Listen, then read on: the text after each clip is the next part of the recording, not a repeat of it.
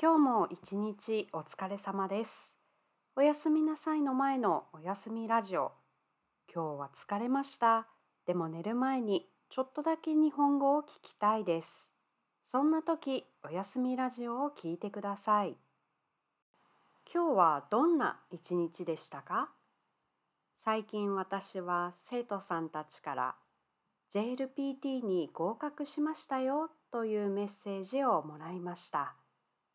私の生徒さんたちは日本の会社で働いている人や奥さんやご主人家族が日本人ですから日本語を勉強している人が多いです。ですから多くの生徒さんの勉強の目的は JLPT に合格するよりも生活を良くするために勉強したいという人が多いです。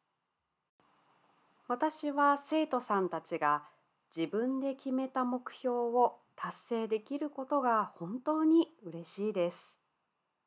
JLPT に合格することはもちろん嬉しいです。でもそれだけじゃありません。会社で同僚と日本語で話せましたとか息子の幼稚園からもらった日本語の LINE が読めましたとかそのような目標もとても大事だと思っています。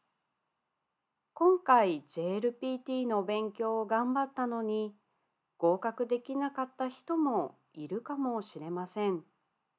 でも日本語を使ってちょっとでも嬉しいことできることが増えているならきっと大丈夫です。